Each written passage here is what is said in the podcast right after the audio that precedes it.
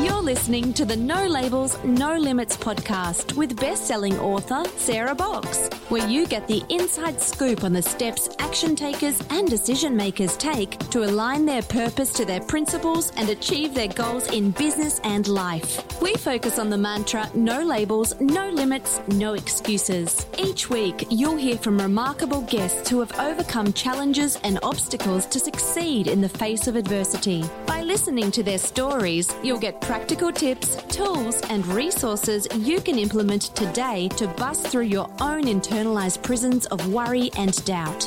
And now, without further ado, please welcome your commanding coach with plenty of chutzpah and heart, Sarah Box. Hi, welcome to this episode of the No Labels, No Limits podcast. I'm Sarah Box, your host, and also the owner and founder of Sarah Box Coaching and Consulting an organization where I help people with big dreams who are overextended at work and home regain time, reduce stress, and live and work with clarity and intention. I'm excited to introduce you to today's podcast guest, Ken Fay. People who know me well will say, I think there's someone you need to meet. And if it's someone I know well and they they offer that up, I'm thinking, okay, I'm trusting that they know they can see a connection. Well, this was one of those right on the money connections. Um, so shout out to my pal Ann Carden for making the connection.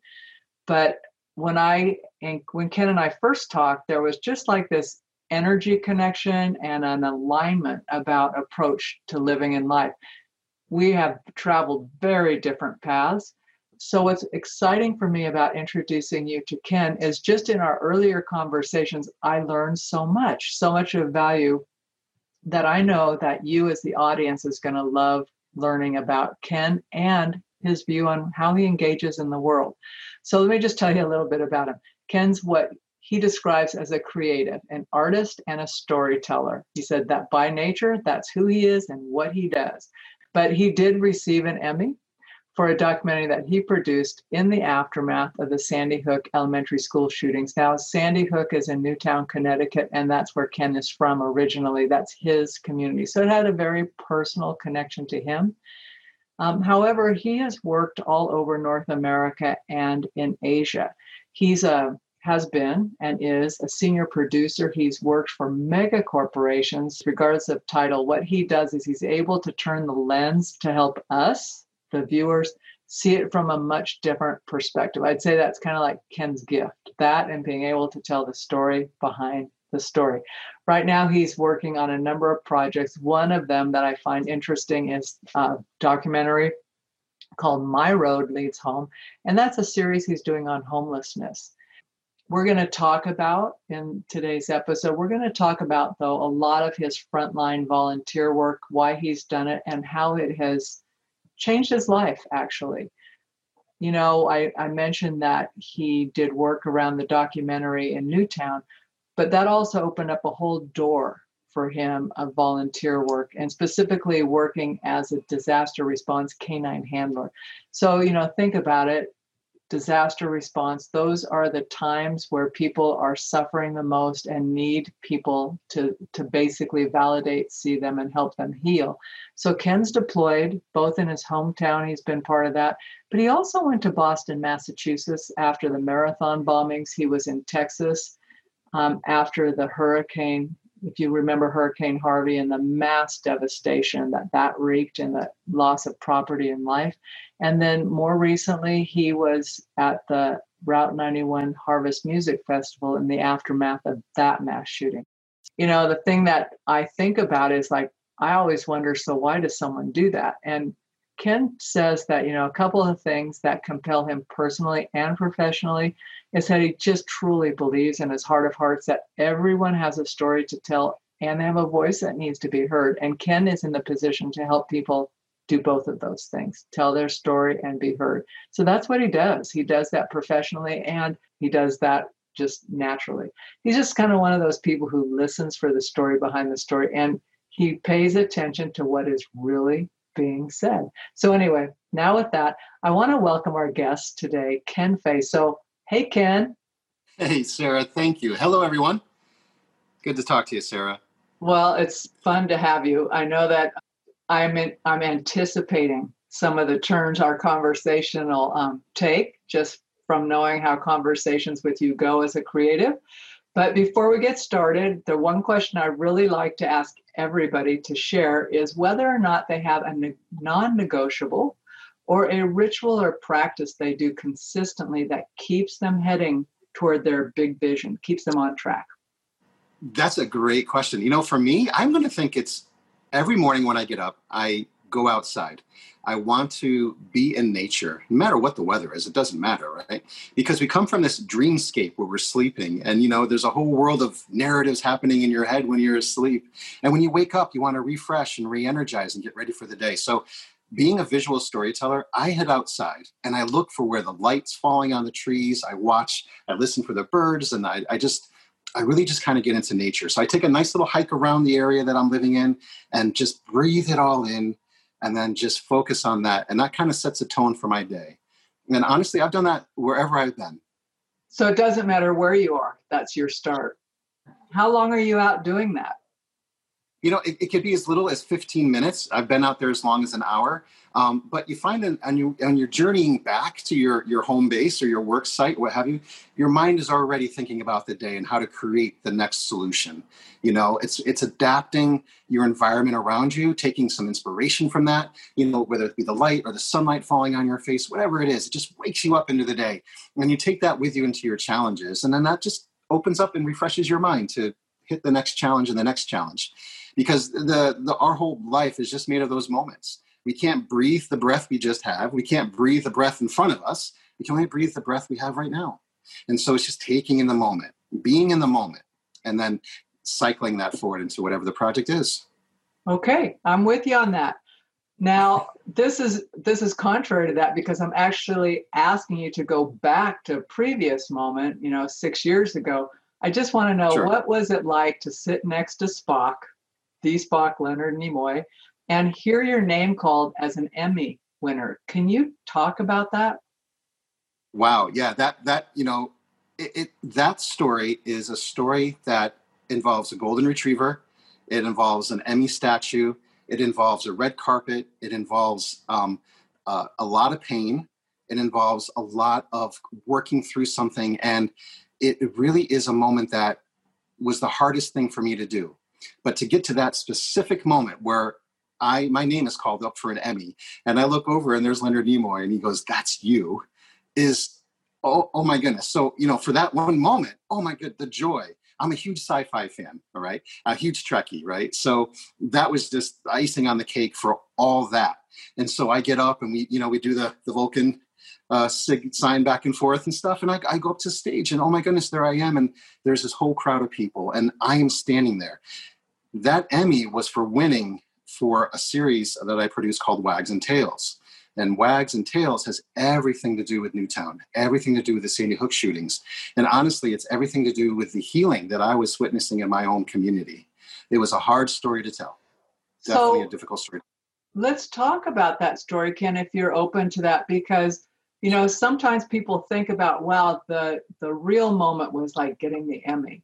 But it sounds like the moments the many thousands of moments that led up to the Emmy really were moments of transformation, not only in the communities you were in, but in yourself on that journey. Oh, absolutely. That really well said. That that moment of the Emmy is like if you were watching a film and you saw the that moment at the end that hooks you to want to watch the movie, and then you kind of flash back and see how it all came together to that one specific moment. That's exactly what this was like. So, Newtown is my home community. And on that Friday, you know, everyone, the whole world heard the news what happened at Sandy Hook Elementary School, and everyone was fr- frozen, shocked, awed, uh, torn apart. And obviously, that's my home community. You know, I know those places, those faces, those spaces, those names. And so I found myself in a place of, like everyone else, where the world just kind of collapsed around you. You know, you're in the maelstrom of the storm, right? You can't see outside that storm. You're like, whoa, whoa, whoa and all this news is flooding in. Well, on two days later, these golden retrievers and their teams and their handlers they show up. They show up in town, and there's these. Now the whole the whole world was coming into Newtown. It felt like at that point, right? It was right around Christmas time, if you remember, and it was a Christmas that wasn't. for us. And it was just an incredible time of, of pain and hurt. But then I look up and I, I go to a church service on a Sunday morning and there's these golden retrievers and they're welcoming everyone there. And they're just silent and they're beautiful. And the people are so warm and friendly and embracing. And it makes you kind of go, huh? It's almost like you're in a dream state. And these folks were there and they were there to hold our hands. They were there to talk with us. They were there just to listen, just to listen. And that is huge. As I say to you before, everyone has a voice. If someone's in front of you saying, Here, I am here, I'm here to listen for you, go ahead, you're safe here. Oh my goodness. So the, the feelings we were emoting, what we were feeling, the tears, the anger, all that stuff wraps around. Well, these dogs were from Lutheran Church Charities, and it's an organization that gets deployed to disasters and national tragedies like this. They're comfort dogs. It's a, it's they bring hope and healing, and there's something about the innocence of a dog at the end that's just a golden retriever, right, with a big smile on their face, right? I mean, there's something about that that just kind of lifts your heart for a second. And they brought a puppy with them as well, named Isaiah. Just beautiful. So it it it so this narrative is way more than just Leonard Nimoy. It's also about this journey through pain as that those weeks started to move forward, I was becoming a more of a more of a liaison for this group in our community, and I ended up, along with another uh, person, uh, Kathy Rice, uh, becoming top dogs, co-top dogs, to help run that organization, that ministry, uh, that that that organization, through the course of the coming months. But to get there, we had to go through all of that pain and hurt and healing. Well, what happened at the same time a few months later, I was asked to do a story, you know, with Comcast and NBC Universal, to do a story. Um, and something about Newtown, something that would connect, right? Something that would be, and I'm like, oh my goodness, I mean, how do you tell a story like that? You live there, you know there, you know the streets, you know the feelings. How do you tell that story? So I'm like, I don't know how to tell this story. I racked my brain. I talked to people about it. I I I just took those walks in nature. How how do I tell this? Story when the whole world was already on that town and already telling those stories. I realized at that point what was reacting, what I was seeing in my everyday was the healing, was the moment of connection with these dogs. That's when I went, ding, that's the story behind the story. That's the story that will resonate and and put inspiration and hope into someone else. So I decided to tell a story about the dogs and seeing the tragedy through their eyes um, and seeing how they were reacting to our community and what we were doing as a team coming together to learn how to handle these these magnificent creatures and and go do this kind of work. So i did wags and tales. Now the reason i call it wags and tales it kind of sounds kiddie like a little children's program because it is. I wanted to make it something that would resonate in memory of the children that we lost that day. And deeper than that it was the innocence that we all lost that day I mean, these are kindergartners, these are little tiny children, and we all lost an innocence and a sense of safety. It was just something that just struck me so powerfully at that time. So I made this like a, a, a children's program. So I had a, a, puppet made, a little Muppet puppet um, by a good friend named Jeremy Heil, who performed the puppet for me, like a like a you know in the studio, named Wags. And the tales is T A L E S, like a story, a storytelling, right? So wags and tales. Now, even more of a blessing on all of this is my brother, Mike Fay, was my director of photography for this. I had to work with, I got the chance to work with my brother, right? How, and most people like, I don't want to work with my siblings. I had a chance to work with my brother on this project. Oh my goodness. So he and I, in a small little team, went out into Newtown and we started inter- I started interviewing the people that I knew and, and, getting beauty shots of the dogs and the community we were in and, and just talking to people about what this was for them. Why did we have all these golden retrievers suddenly? What did this mean to the town? And through that telling, it ended up being a mini documentary that I put together and I use Wags as a little, I call him a vehicle, you know, in the storyline. He's a little guy that pops up, tells you a few facts, pops down again and I had this whole thing wrapped around this kind of feel because I wanted to be shown for all ages. I didn't want to breast down the tragedy. I touch on it, but then I jump away from it. I wanted to touch on healing. And so I put this piece out. We get it all done. We get it done. We send it out. And then a few weeks later, nominated for an Emmy Award in the children's category. Oh my goodness. All right. So there's that. And then a few weeks after that, there I am sitting with Leonard Nimoy and then that's when the names and that's and everything just kind of just kind of wrapped itself around it and so that video though is the important part that storytelling that that those that memory uh, the healing of it all that video has been shown all over the country. It's been shown to organizations that are trying to explain tragedies. It's been shown shown by organizations that are trying to help their own communities through tragedy. It's been shown to organizations that are considering getting one of these dogs themselves to go do and help. That is all happening. In the middle of that production, the Boston bombs went off. The marathon bombing happened. So while I'm telling this story in my own town, this event happens in this Boston, which is nearby you know, of Connecticut, right? Of course. So I have to wrap that into this story. So then I had to do some quick thinking, like you would as a creative, and I put that story into this story. So it's much bigger than just this. It's everything, every tragedy we have is wrapped up in a loss of innocence and a loss of, of security in in in all these things. But then this also goes back to looking for the helpers that show up. You know, Mr. Rogers you would always say that, right? You know, I study television and film. Mr. Rogers always say, look for the helpers, right? Sometimes those helpers have four legs. Sometimes those helpers are golden. Sometimes those helpers are people at the end of that leash that are just giving you a smiling face and they're just there to give you a hug or just stand there and present. And that that's what really tied me back into this group. So I tell this story, I become a top dog. Now I'm also now deploying. Boston happened, so I end up going up to Boston and started working with those folks for these teams, and then everything just kind of went from there. And so the video might be done, the story might be out, but that story is still continuing, and to this day, it continues for me. The narrative has not ended.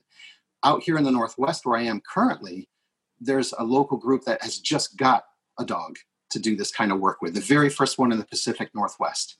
And that dog has now been placed and is going to start working in this community. So the narrative continues. The narratives continue. There's no credits, it just keeps going. What is something that has most humbled you so far, knowing the journey continues? What has most humbled you?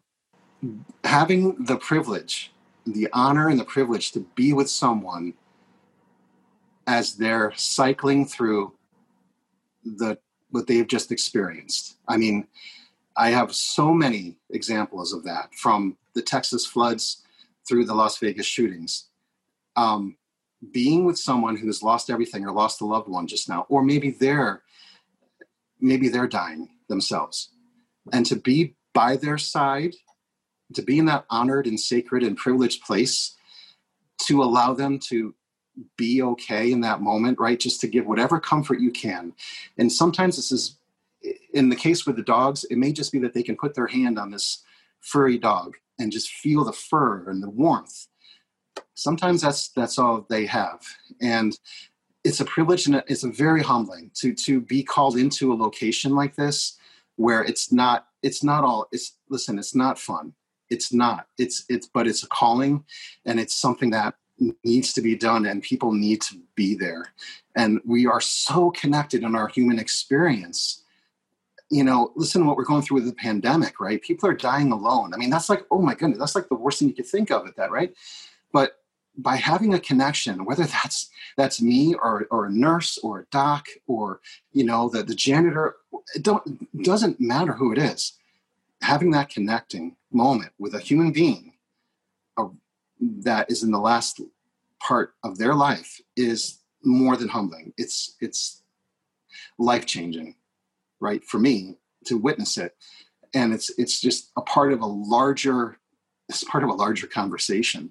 I mean, one of the things that I always think of is that each one of us has a page to write in the book of life, right? We we have a page in our life. We can write whatever we want to do in our page. Well, that page belongs in a chapter that's our generation well, those chapters belong to a giant book called Humanity.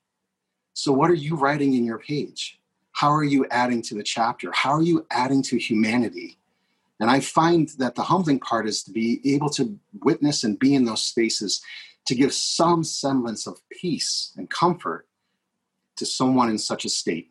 There is nothing, I've seen so many faces from Vegas to Boston to Newtown to Texas. I mean, you name it. I've the faces are the same. The the loss of innocence, the shock, the awe, all of it is there. And and it takes away, it strips away all our barriers and our, you know, what we do for work and how much we make a year and what our career, none of that matters. It, it goes back to those that moment of human connection. That's what's humbling. To witness the human connection, humbling. at that deep of a level, oh my goodness. And to be called into a space, wow. Tired of feeling stuck and ending with the same result? Want to know how Sarah can help you with one on one or organizational coaching? Then book your free discovery call at sarahbox.com forward slash contact. Now, back to the show. You've used called and calling for different purposes. Can you speak about what it's like to know this is a calling for you? Yeah, that's a great question. You know, I think I knew, honestly, people that would know me would say that that's just, well, that's just Ken.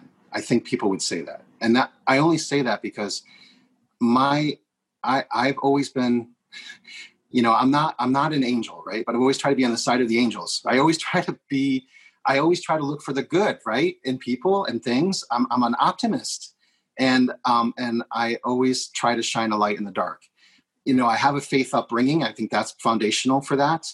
I also feel like my life's journey has taken me through a lot of different lessons that have shown me that by working together, that by lifting one another up and encouraging one another, the best things can happen. I mean, it's true in my career in video and television, working together as a team, having a conviction, you can do anything and if you're all convicted to the same cause, my goodness, that's when things change. And I feel like that's part of that that just settles inside of me. And I feel like part of that too is, you know, kind of related. But I did a, I did another documentary about the Second Company Governor's Horse Guard, which is a um, which is an organized state militia unit in Connecticut, in Newtown, based in Newtown, and 80 beautiful acres with horses. And I did a documentary for them through that process of living with them through the summer to do that documentary, at the end, they said, Ken, we need a public affairs officer. We want you in here to do this kind of work for us. Could you, would you be willing to do that? We'll tell you, we'll train you everywhere else, but we'd like an, you know, we'll bring you an honorary status, whatever it is. Can we get you in here so that you can start telling our story? Through that experience, and I was never like, wow, that's what I want to do, right? But through that experience, you know, I've always had a love for our, our armed services my dad was in the army, um, and I've always had a love for those that serve and give of themselves selflessly. And so it resonated again and it hit me again. And through that experience, then I learned all these other ways of service and serving.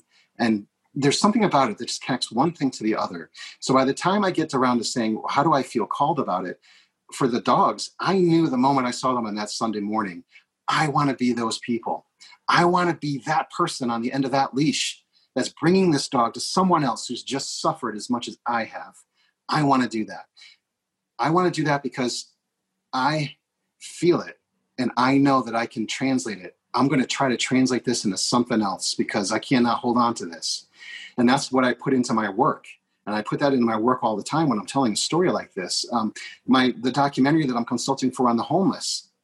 These are real people in need. These aren't. This isn't made up. Documentary work is real life unscripted, real life. And so you have another opportunity to be, have the honor and privilege to tell their story. And to a group that's marginalized and maybe even forgotten, they are not forgotten. They are not forgotten. And no one should be forgotten. So that's what I mean by everyone has a voice and they need to be heard. And so I find myself in the documentary work with the homeless to get their story told, to shed the light of humanity upon them, because they also are writing a page in the generation in the book of humanity. And it's not it's nothing that we can take for granted. Where we are each one of us where we are as leaders as followers don't take that for granted. That's something that's happened. Now you have a responsibility and a privilege to go forward and correctly do it because you're you're you're influencing others. And that that's a huge responsibility whether we think of it or not. Ken do you think that um, you have a way or the folks that you also serve with, regardless of where they're giving back and how they're serving, have a particular way of regenerating what you give out? Because that is a mm-hmm. big, um, when you are present, and I know from talking to people who have dogs that are, you know, therapy dogs, that it takes it out of the dogs. They're exhausted at the end of a period of time. Yes. And they sleep, right? They're wiped out. They need downtime. But how do you and the other men and women that you volunteer with, how do you recoup so that you can go back out and be present? Yes, that's a great question, and that is that is fundamental to, to mental health about this, a mental emotional health. You do it by doing it together, and you do it by doing it apart. Now that sounds, you know, apart. You know, doesn't sound like it goes together. Honestly, you do it as a team because you you decompress and you debrief after every deployment. And you come back and saying how you know you kind of really check in on each other about where they're at what they're doing how they're feeling. We walk through we talk through we share. We don't no one goes home and says oh now i got to deal with all those emotions. No we, we come together. And and then we also have moment of processing eternally. And that can come through meditation it can come through prayer it can come through being in nature it can come into just just finding the humor that still is in life. Life is beautiful life is beautiful and it's finding that beauty and that kind of recenters you a little bit too and makes your ability to go out. But listen it's like any service organization you would think of our military police fire. If something's happened i i need to be there. You have this call. I need to go. I need to be there. I am not leaving them behind. And that that is a powerful motivator. And all of us that do this have that internally. We may say oh no no no that's not good but yet we'll all say, yes, yes, please send me. I was at an event in Chicago. We were at a conference of comfort dog. Can you imagine a conference of over 300 dogs and people that do this work? Where they do that every year in Chicago. No matter what that's what's that like? The dogs are so well trained; they don't make any noise. It's a beautiful thing, and there's these beautiful animals, and with these beautiful people. Well, here's what happened. We had a dinner, okay, and in the dinner, the leader, you know, the organizer came up on the microphone and said, "Hey, look, we have a real life scenario. There's a there's a hospital in Chicago. There was a suicide this morning in the hospital by a nurse, and we've been contacted to go to the first shift when they get back to be there when they show up again. Who wants to go? Every single hand raised in that room. We couldn't send 300 teams, but everybody said, "Send me." I had the privilege to be able to be one of the teams that did go. And so I went there with Maggie, which is Maggie serves out of Newtown, Connecticut. Maggie's a golden retriever, beautiful, serves out of Newtown. I had a chance to go with Maggie, be in that space, be in that place, and not knowing, oh my goodness, you don't go into this thinking, oh, I'm going to say this and I'm going to go here. And I'm, no, you go into it to be present and you go into it to serve. And it comes and you do and you react and you you work with people, you work with teams you've never worked with. I was with people from Oklahoma and people from Texas, and it doesn't matter. When you're standing there facing that, you're all together facing that. Same thing happened in Boston, same thing happened in Vegas. It doesn't matter. You are facing you're facing that together. That's part of how you get through this. But then the other part is you need to really kind of not internalize it so much that you can't function forward, right? And so you have to you have to kind of separate yourself just a little bit. And I'll tell you a secret, not a secret, but anyone that went to Newtown will tell you this. I, I'm really good friends with all those folks that went to Newtown when, when it happened to us at Sandy Hook. I asked them that question. I said, "What did? How did you get back home? Some of you drove here. You were here for days and weeks. How did you get back home?" Many of them said, "We would drive for a few miles, pull over to the side of the road, cry, and then keep driving for a few more miles. Pull over to the side of the road, think about it, and then keep going and drive a few more miles. That's how you do it. You just go a little bit at a time, a little bit at a time.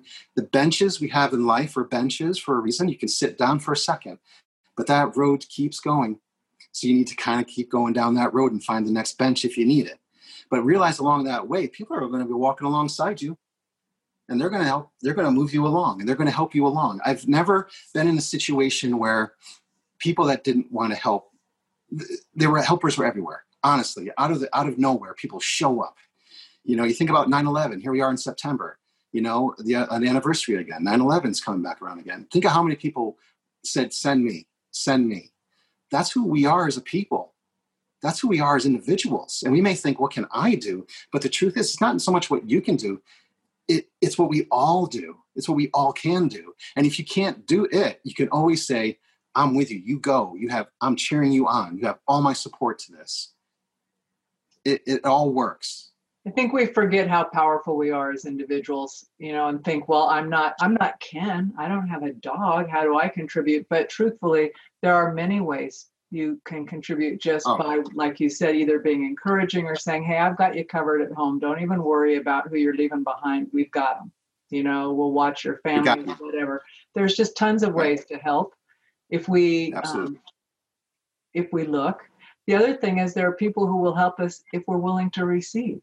You know, it's it's Yeah. really easy to say no one's there, but you're not willing to say thank you. Just say thanks. You know, sure, try to. help. hardest thing to do. Yeah, it's the hardest thing to do is to, to receive help. Yeah, I don't know what's up with that, but it's true. It's really hard to to admit you need it sometimes and to accept it. Um, and getting over that little hurdle, which can seem very tall sometimes, is sometimes the biggest win. But I, I want to ask you because we kind of teased this a little bit, and I, I want to make sure you have time to talk about it. But can you tell me more about what creative adaptability is and really why do you say that it can take us beyond just thinking about what can be possible to bridging that impossible to possible? Yeah, sure. Yeah, so I've always adapted creative adaptability, adapted creative adaptability as a as a maxim for me, something that centers me in my creative process. All right. So in all the projects that I've worked on, whether it be you know commercials or you know technical documentaries, nonprofits, wh- whatever it is, it all starts with a generation of ideas. It's all it's all communication. It's a narrative that starts right. That's where the story starts. So it's creating it's adapting yourself and what you know and your resources and you know your your knowledge and your learning. It's adapting all those things to come to a solution for that next challenge. And you can do that by imagining what's possible. So in my world i'll imagine i literally sometimes i'll stand there and i'll stare at a blank screen. Well in my mind's eye i'm actually seeing the whole production take place I'm seeing moves, I'm hearing music, I'm seeing light, I'm seeing camera angles, I'm seeing story. And none of it's happening in real life, but I'm seeing it. I'm visioning that and I'm seeing how that would work. Then I translate that and say, wait, so I'm imagining this and it's not even, it doesn't exist. It's nothing. I'm going to make that real. So I'm going to adapt everything that I know or every resource that I have that's given or around me or I need to get to create that. I'm going to create that. And so I adapt what's around me and creatively adapt that to the process. So again, as I said, the narrative starts from the initial dreaming. Well, that that story doesn't end. It goes through pre-production process where you're then starting to pull together crews and and equipment and locations and and concept and scripts are going back and forth and you got a happy client and everything is awesome, right? And then that moves into production days where you're actually out there and you're directing it and you're you're producing it and you're you're making decisions on the fly and you're building a team again with a solid conviction that we're going to do this and that's where you accomplish it right? Leading is is a privilege too. So you have to you so you adapt ability to lead you adapt ability to create you adapt the ability to see it through. And then i work with an account executive or someone that's with a stakeholder and i make sure that they're happy and they're excited and they're jazzed and they want to do more of it and have, there's an energy there right? And you end up being this lightning rod of chaos creative energy that just spins around and you then as a director or someone in the middle of the process focus that. You're adapting that ability to do that. Then you come around to post production and that's where everything's starting to gel together in the edit and everything's being done in voice everything is done and packaged and delivered. And then you look back and there's the screen and there it is. And it's kind of like the narration you would say would end there but it doesn't. It ends for me when the client or the audience or whoever was intended for is now watching that narrative. I like to sit back and watch them watch it because to me that's the closing loop from dreaming it to seeing it happen. Not so much what's behind me they're watching but them watching it. That's the conversation. That's the full circle for me. Then that just goes into that chapter and we move on to the next chapter. And of every video I've ever done, about every project I've ever done, it's not just one. There are so many stories to every story. So you have to you have to navigate the world of creativity. And as a creative, as many of you are out there that are watching, my goodness, we think of everything, don't we? Like our hearts are huge, our minds are big, and we're like, wow, anything can happen. We just got to kind of, you know, so we hone it down as a, a lightning rod. and then we create this thing. And then we we we are as an artist, you know, so I paint as well, you know. And when people view my art, my painting, that's the end of the painting. That's when people are moved by it or touched by it or go, huh, I never saw it that way before. It's the same person I am when I wake up in the morning and do that 20 minutes or so outside I look up at nature and I say, huh, I've never seen that before. I never saw it that way before. It's the same conversation. You do that every day. And so you adapt that into your life. You can accomplish anything. What's so interesting to me about that, well, there's a number of things, but um, I've been pondering lately the whole concept of throwing a baseball. So picture this. I know you picture in your head all the time. So it occurs to me we talk about speaking to people or telling mm-hmm. people our thinking, but it's almost it's that out where I'm tossing the ball, right? But it doesn't matter if there's nobody there to catch it, right? You're just throwing stuff out after another. I'm talking to Ken about this. Ken may not care. Ken may not be listening because I'm not listening to Ken in the first place, right? I haven't even given him a mitt to catch my ball with. Um, no connection between us. We're not heart connected at all. And so I just think about what, which may seem like it's not connected to what you're saying, but when you say it closes that loop, part of it is you imagined what that loop would look like and considered your audience before you ever started.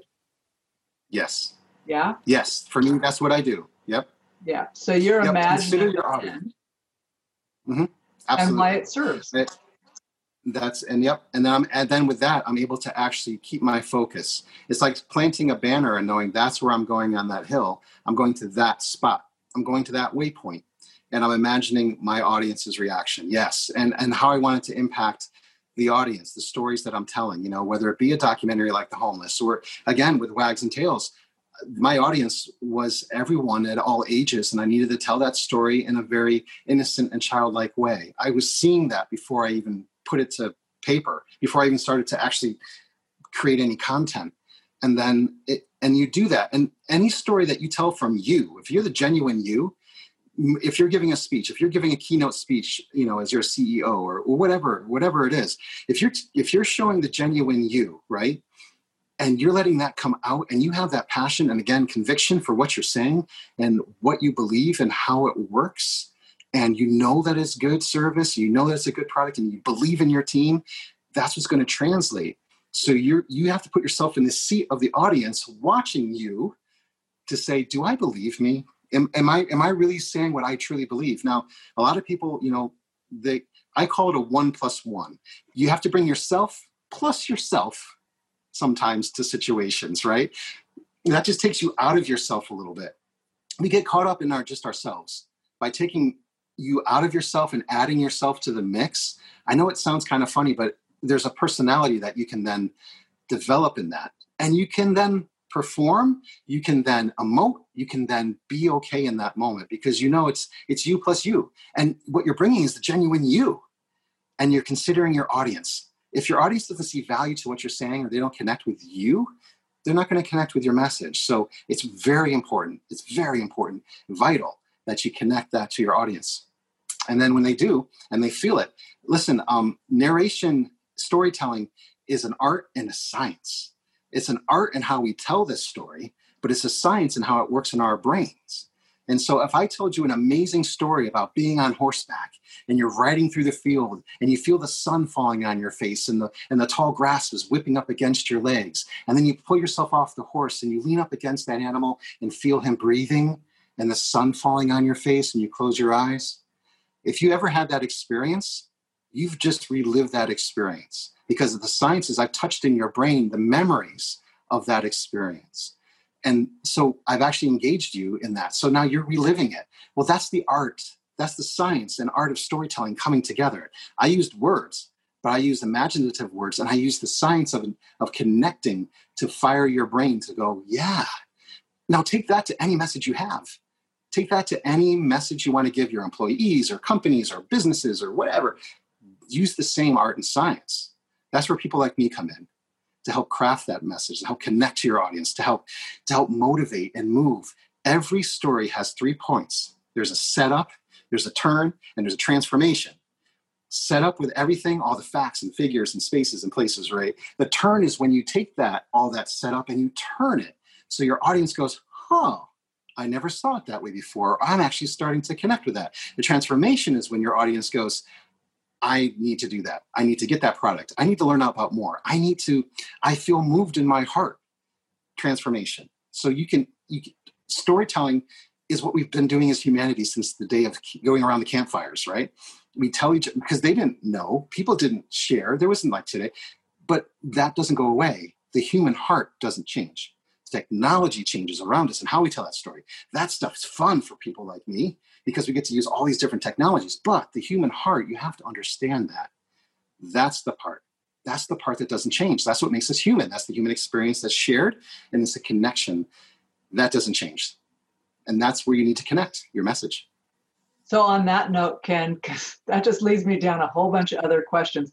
But on that note, I'm going to wrap this particular episode of the No Labels, No Limits podcast. I want to tell the listeners that we will have links to Ken and his work. I do want to encourage people to check out Ken's website. There are incredible um, videos on there that you can see a sampling. And I'm going to tell you, it's just a sampling of what Ken has done, can do. Um, I will also tell you, I haven't told Ken this, but I want Ken back in another um, episode and in another role because I know there's so much for him to share that's of value for all of us. And Ken, I just can't thank you enough. Um, I love how real you are and the one plus one show up as you plus you, the real heart centered you, um, and connect Thank you, to sir. that. Thank you very much, sir. I appreciate that. You've been listening to the No Labels, No Limits podcast with best selling author, change agent, and strategic vision coach, Sarah Box. You can grab the show notes and find out how to work with Sarah at sarahbox.com forward slash no labels, no limits podcast. We'd love this podcast to reach as many people as possible. So please remember to rate, leave a five star review, and share the podcast with someone you think would get value from this conversation. Until next time, keep taking those daily action steps to align your purpose to your principles and achieve your goals in business and life.